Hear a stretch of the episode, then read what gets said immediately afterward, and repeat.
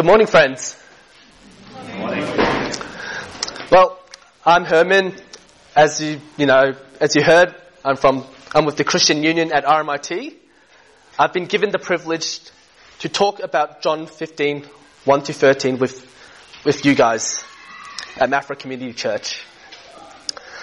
In 2011, a man by the name of Harold Camping predicted the end of the world on May 21st, 2011. In the following, following months, some of his followers sold all their possessions and donated, donated millions of dollars to Harold Camping in order to warn people about this supposed upcoming apocalypse. Obviously, since we're still here, I think we can safely say that the Lord Jesus Christ hasn't come back yet. But this begs the question, how did a bunch of supposedly devout Christians, instead of listening to the words of God, chose instead to listen to the words of man? To that, I'll ask another question. What should we as human beings cling on to? The picture I have when I imagine someone clinging onto something is like a baby clinging onto their mother when confronted with something scary, like a big, loud dog. And I think we would see the baby's need for comfort in the face of something really scary, like this big, loud dog. And I think we see that need for comfort and security in Jesus' disciples as they were terrified with the concept of Jesus leaving them. His disciples have been with Jesus for three years. They've been shown a new way of life by him. They've changed so much. Jesus has been their leader and their good shepherd. And they felt as though they were being abandoned. And that the good shepherd was going to leave, leave them to the wolves. However, Jesus, who knew that his time was up and that he was going to leave the earth to be with his Father, comforted them and reassured them. And one of the ways he did so was to tell them that he was the true vine. Let's have a look at John 15, uh, verse 1 again. I am the true vine, and my Father is the vine dresser. Why is this so comforting? To better understand why Jesus uses this picture of a vine, we need to go to Isaiah chapter 5, verses 1 to 2. Let me sing for my beloved, my love song concerning his vineyard. My beloved had a vineyard on a very fertile hill. He dug it and cleared it of stones and planted with it choice vines. He built a watchtower in the midst of it and he hewed out a wine vat in it and he looked for it to yield grapes, but it yielded wild grapes. Isaiah gives us a picture of God singing of his beloved.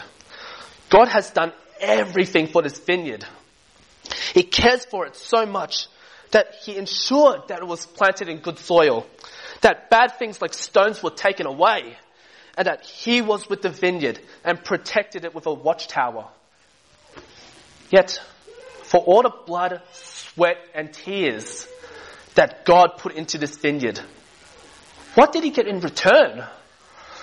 Those of, those of you who do some gardening would know that if you take care of a plant, you expect to get good results. Something like beautiful flowers, delicious fruit, very aromatic herbs for cooking. So it should come as some surprise to us that God, for all his hard work and dedication that he put into this vineyard, when harvest day arrived, he got wild grapes. Not the good grapes that should have grown. As the vineyard bears only bad fruit, despite the fact that it should have produced good fruit. The vineyard is a metaphor for his chosen nation, Israel. God had cared for Israel. He provided them a place for them. He protected them. With a, he loved them. He looked after them and he tended to them. But Israel acted in a way that disgraced God by what they did. Despite all that God had done for Israel, they didn't glorify God by what they did and how they acted. A number of Old Testament passages in Isaiah, in Jeremiah, in Psalms, all use the same metaphor that Israel is God's vine. And they, and they show how God lavished his blessings upon Israel and how corrupt Israel was in response. God says in Jeremiah chapter 2 verse 21, I planted you a choice vine, wholly of pure seed. How then have you turned degenerate and become a wild vine? This helps us understand what Jesus was talking about in John 15. It helps us see why Jesus, as the vine, is such a comfort for his disciples. In Isaiah, Israel was the, was the grapevine that produced only bad grapes. Here, instead, we have Jesus, the true vine. It means that whereas Israel was a failed vine, Jesus is the true vine, the vine that Israel was always supposed to be, but never was. But Jesus expands upon this metaphor. We see that there's more to the picture here. Verse 5 reads, I am the vine, you are the branches. Whoever abides in me, and I in him, he it is that bears much fruit. For apart from me, you can do nothing. According to verse 5, we are the branches that are attached to the true vine, Jesus. In Isaiah chapter 5, chapter 5 verses 1 to 2, God acted as the carer for his vineyard. In John 15, God still acts as the vine dresser, but now Jesus identifies him as my father. Part of his point here is that the only way to be, con- be connected to the vine is to remain in Jesus and his father. More than that, God is saying that, no, Jesus is saying that God is still intentional about growing his vineyard. God hasn't given up on that project. It can sometimes feel that God is distant to us. And it's really going to feel like that for Jesus' disciples after he gets crucified. But Jesus is reassuring us here that God is committed to growing his vine, his people. So strong is God's commitment that in verse 2, when it comes to Jesus, the true vine, his father still takes care of the branches that bear, bears fruit by pruning them so that they could be, be even more fruitful. That's our, that's true of our lives as Christians, right? We wouldn't be able to bear much fruit in our Christian lives were it not for God's painful pruning. The trials and difficulties we face are some of the means that, that God grows us as Christians. We need to keep this in mind when we encounter these difficult times. And we should be assured that it will be used by God to, grow, to prune us so we bear even more fruit. God is deliberate about this. He's in control, as seen by the intentionality behind his actions to care for his people, so that they'll be more, they'll grow to be more like God's people and glorify God. So the Father is pruning people to bear more fruit. But what does that, what does he do with those who do not bear fruit? He tells us in verse 6, if anyone does not abide in me, he is thrown away like a branch and withers, and the branches are gathered, thrown into the fire, and burned. What does that mean? I think Psalm chapter 80, verses 7 to 18, is going to help us answer this question. Restore us, O God of hosts. Let your face shine, that we may be saved. You brought a vine out of Egypt. You drove out the nations and planted it. You cleared the ground for it. It took deep root and filled the land. The mountains were covered with its shade. The mighty cedars with its branches. It sent out its branches to the sea and its shoots to the river. Why then have you broken down its walls so that all who passes along the way pluck its fruit? The boar from the forest ravages it and all that move in the field feed on it. Turn again, O God of hosts. Look down from heaven and see. Have regard for this vine, the stock that your right hand planted, and for the son whom you made strong for yourself. They have burnt it with fire. They have cut it down. May they perish at the rebuke of your face. But let your hand be on the man of your right hand, the son of man whom you have made strong for yourself. Then we shall not turn back from you. Give us new, give us life and we will call upon your name. In this psalm, we see from this, the same metaphor of the vine being Israel, that the father is the caretaker of the vine and brought it out of Egypt and cared for it.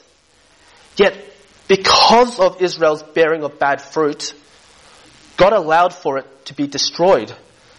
As we see that God destroyed Israel's walls and allowed his enemies to pillage and ravage Israel in verses 12 and 13 and set it ablaze in verse 16. Yet, the person who wrote this psalm still has hope that God remembers the promises he gave to his people.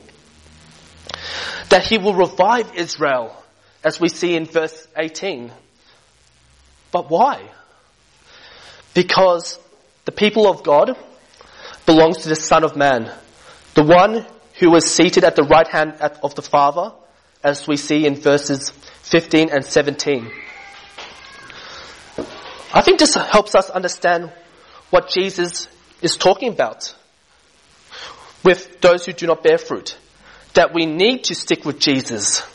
Otherwise we won't bear fruit. So he's not saying if you don't do enough for me that God is going to cut you off. The point is, abiding in Jesus is this new way to bear fruit. Sometimes we as Christians, we get worried about our standing with God and worry that God might cut us off. But two points can help us. Jesus was talking about the nation of Israel, which rejected God and therefore will be cut off. The second is that we are already in the right relationship with God. Because verse 3 says, we are already cleaned by the word of Jesus. Jesus' words of life teaches us the truth that we need to abide in Him and that those words cleanse us by speaking life into us. Because of Jesus' words, we broken, sinful human beings have a new mindset as one of God's people.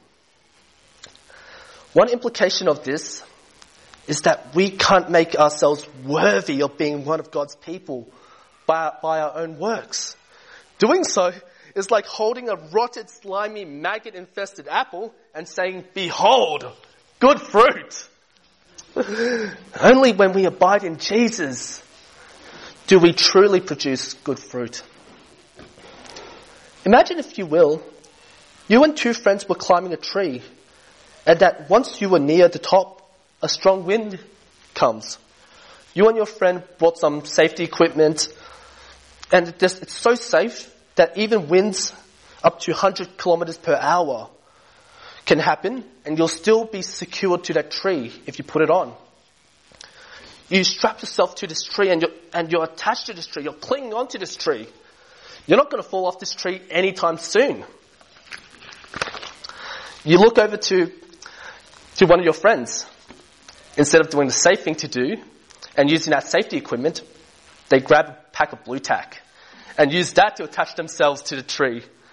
And then you see your other friend, and instead of, you know, putting on the safety equipment or even using a Blu Tack, he clings onto the ankle of, the, of your friend who's, who's clinging onto the tree using Blu Tack. So, the wind comes, and, you know, you're safe. Because you have anchored yourself to this tree. You've clinged onto this tree. You have abided in this tree. Your friend with, using Blu Tack, and your other friend clinging onto the other friend, not so lucky. They fall off the tree. And they cry out asking, cry out to you asking, why are you still attached to that tree? Weren't they also attached to the tree? Friends, I think we can both see that neither of them were actually attached to the tree. And they weren't clinging onto the tree. They were clinging onto, they weren't, they were, they were clinging onto either the person or they weren't even giving the effort to actually cling onto the tree. If we truly abide in Jesus, we should be clinging onto Him for dear life like we would with that tree. Jesus should be the one we run to and hold on to because only Jesus can connect us to the Father and only Jesus can provide for us. Jesus speaks of His Father and the need for His followers to remain connected to Him so that we can bear fruit for the Father's glory. That's what we need to do.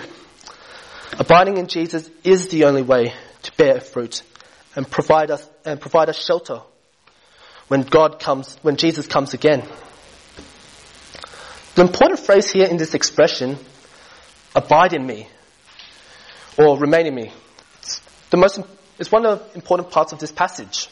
It's repeated throughout verses 4 to 7. So what does it mean to abide in Jesus?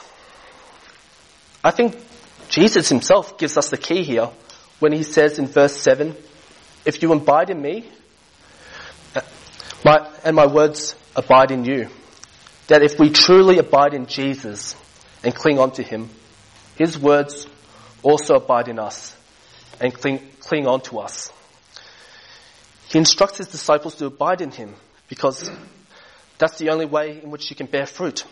Jesus is saying that if you want to be spiritually alive and spiritually fruitful, the only way to, to do that is to remain attached to Him, to stay connected and keep tapping into Him. But one question could be asked. Do we really need Jesus?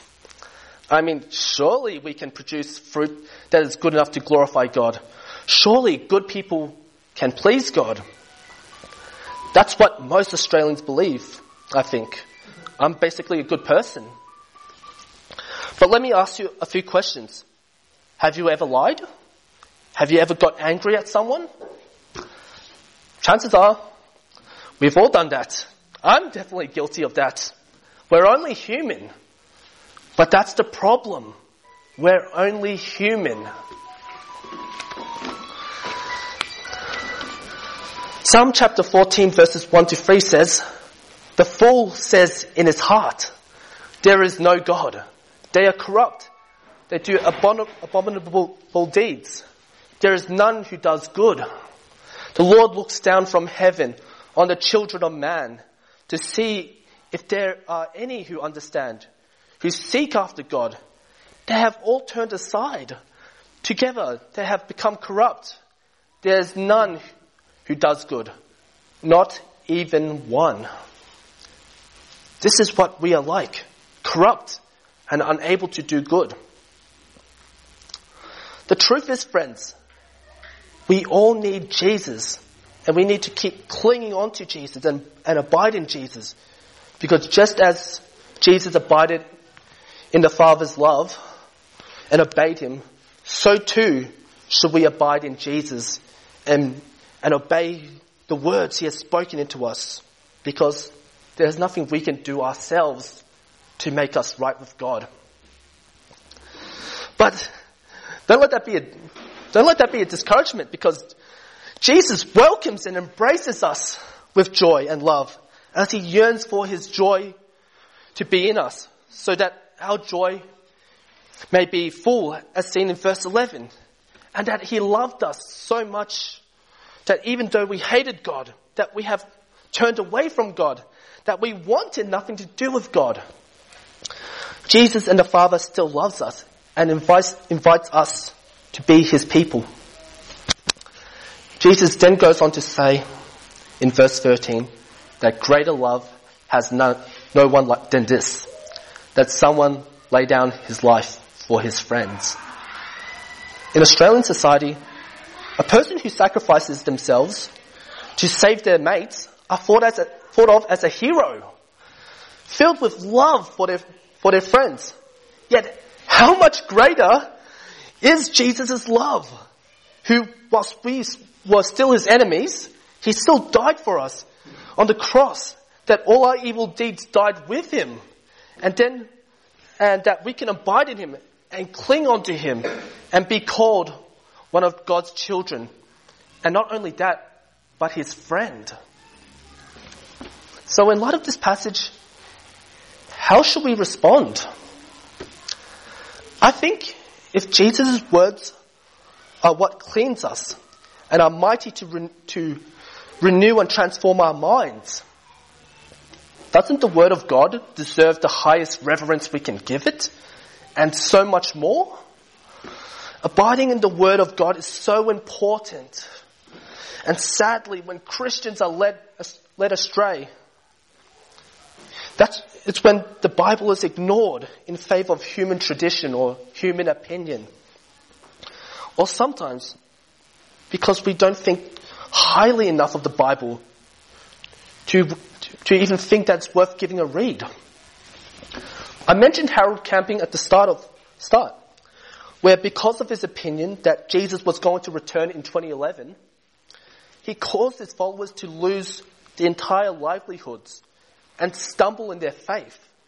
Yet the really sad thing is, all of this could have been avoided if Harold Camping or his followers read their Bibles. Because Jesus clearly stated that no one is going to know the hour of his return. If God's word are the words that shows us the free gift of eternal life through the Lord Jesus Christ, surely at the very least, they're worth respecting enough to give it a read. And because of the greatness of God's word, that He loved us first, do we love others in the same way that Jesus loved us? By sharing God's word with them. The very words that promises to clean us and give us eternal life. Do we lay down our lives for our friends by putting the needs of them before ours. So that we can come to the front of God with confidence and call, call him Father. And when we tell people about the greatness of God and what he has done in our lives, do we do so with the gentleness and respect that Jesus showed to us, even though we stood before God as his enemies? Do we show Jesus' love for us in our day to day interactions with people? Do we live out our lives as such that shows that Jesus abides in us, that we abide in him, and that we are his disciples? Finally, friends, remember that Jesus spoke these words to his disciples to comfort them in their great time of distress because he was leaving them. Until Jesus returns, we will face pain, sadness, grief, difficulties in this fallen world. And right now, Jesus isn't here sitting beside you at the table, slapping you on the back, saying, she'll be right, mate. But he does promise you this, that you will be okay in the end, as long as you're connected to him. The true vine, by clinging onto his word. If Jesus Christ is your savior, God will look at you at the, on the last day and he will say, well done, good and faithful servant. Enter into the joy of your master.